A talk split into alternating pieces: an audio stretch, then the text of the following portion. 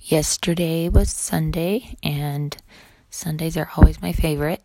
Um, I always look forward to having a nice lunch and a discussion um, and sacrament at home with Grandma Ruth. And yesterday, Scott and I were able to um, make lunch and give Grandma Ruth a break. She's always awesome to make a nice lunch every Sunday for everyone, um, for our family. And then um, our cousin Michelle comes and we grilled some salmon and had a yummy salad and some squash and pineapple, and it was really good. And then the boys always look forward to having BYU ice cream and brownies after lunch. And if they're good, they also get to have a special drink like a cream soda or a Dr. Pepper or something.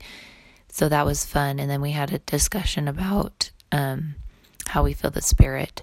And, or that was one of the main parts of our discussion. And I, it was kind of cool to think about that. And I know for me, it's almost always just during quiet moments having thoughts come to my mind um, from the spirit or when I'm reading something that stands out or um, listening to the prophet or apostles speak during conferences.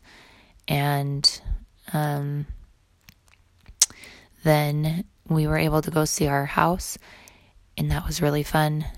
Um, it's definitely been a longer wait than we thought, but I know that it'll make us even more grateful. Not just us, but our kids. So that will be good that they will appreciate it more and not take it for granted. And um, Scott and I were saying it almost feels too good to be true that we'll be able to live there in a couple of months. Uh, they've got it all framed and they started putting the windows in.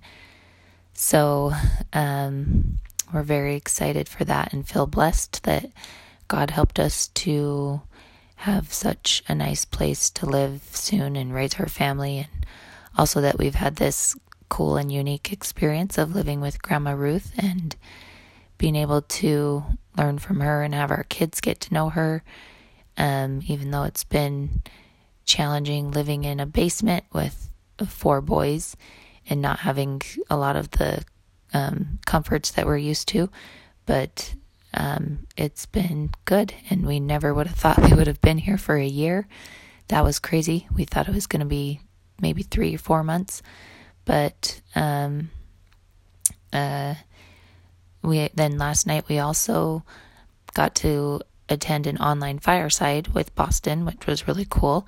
And Brad Wilcox spoke about staying in the lifeboat and organized religion, and it was a really good talk. We wanted to watch it again, but we're not sure that it was recorded. Um, but he compared how a lot of people today are resisting organized religion and they just want to be spiritual. And he gave the analogy of of um, hospitals or airports, how we demand organization in those things because without it, it would be quite disastrous. Yet we balk at organized religion, and it was just the way that he explained it made so much sense. It was really cool um, to realize how important organized religion is. And um, he also spoke about how more people, at you know, in this time and day and age, more people are going to be leaving Christian Christianity than entering it. And so he was just asking if we were going to be the ones that stay in the lifeboat. And I sure hope so. Sure hope that I'm not one of the ones that get distracted or confused, um, and that I can stay strong and remember my testimony and work on my testimony.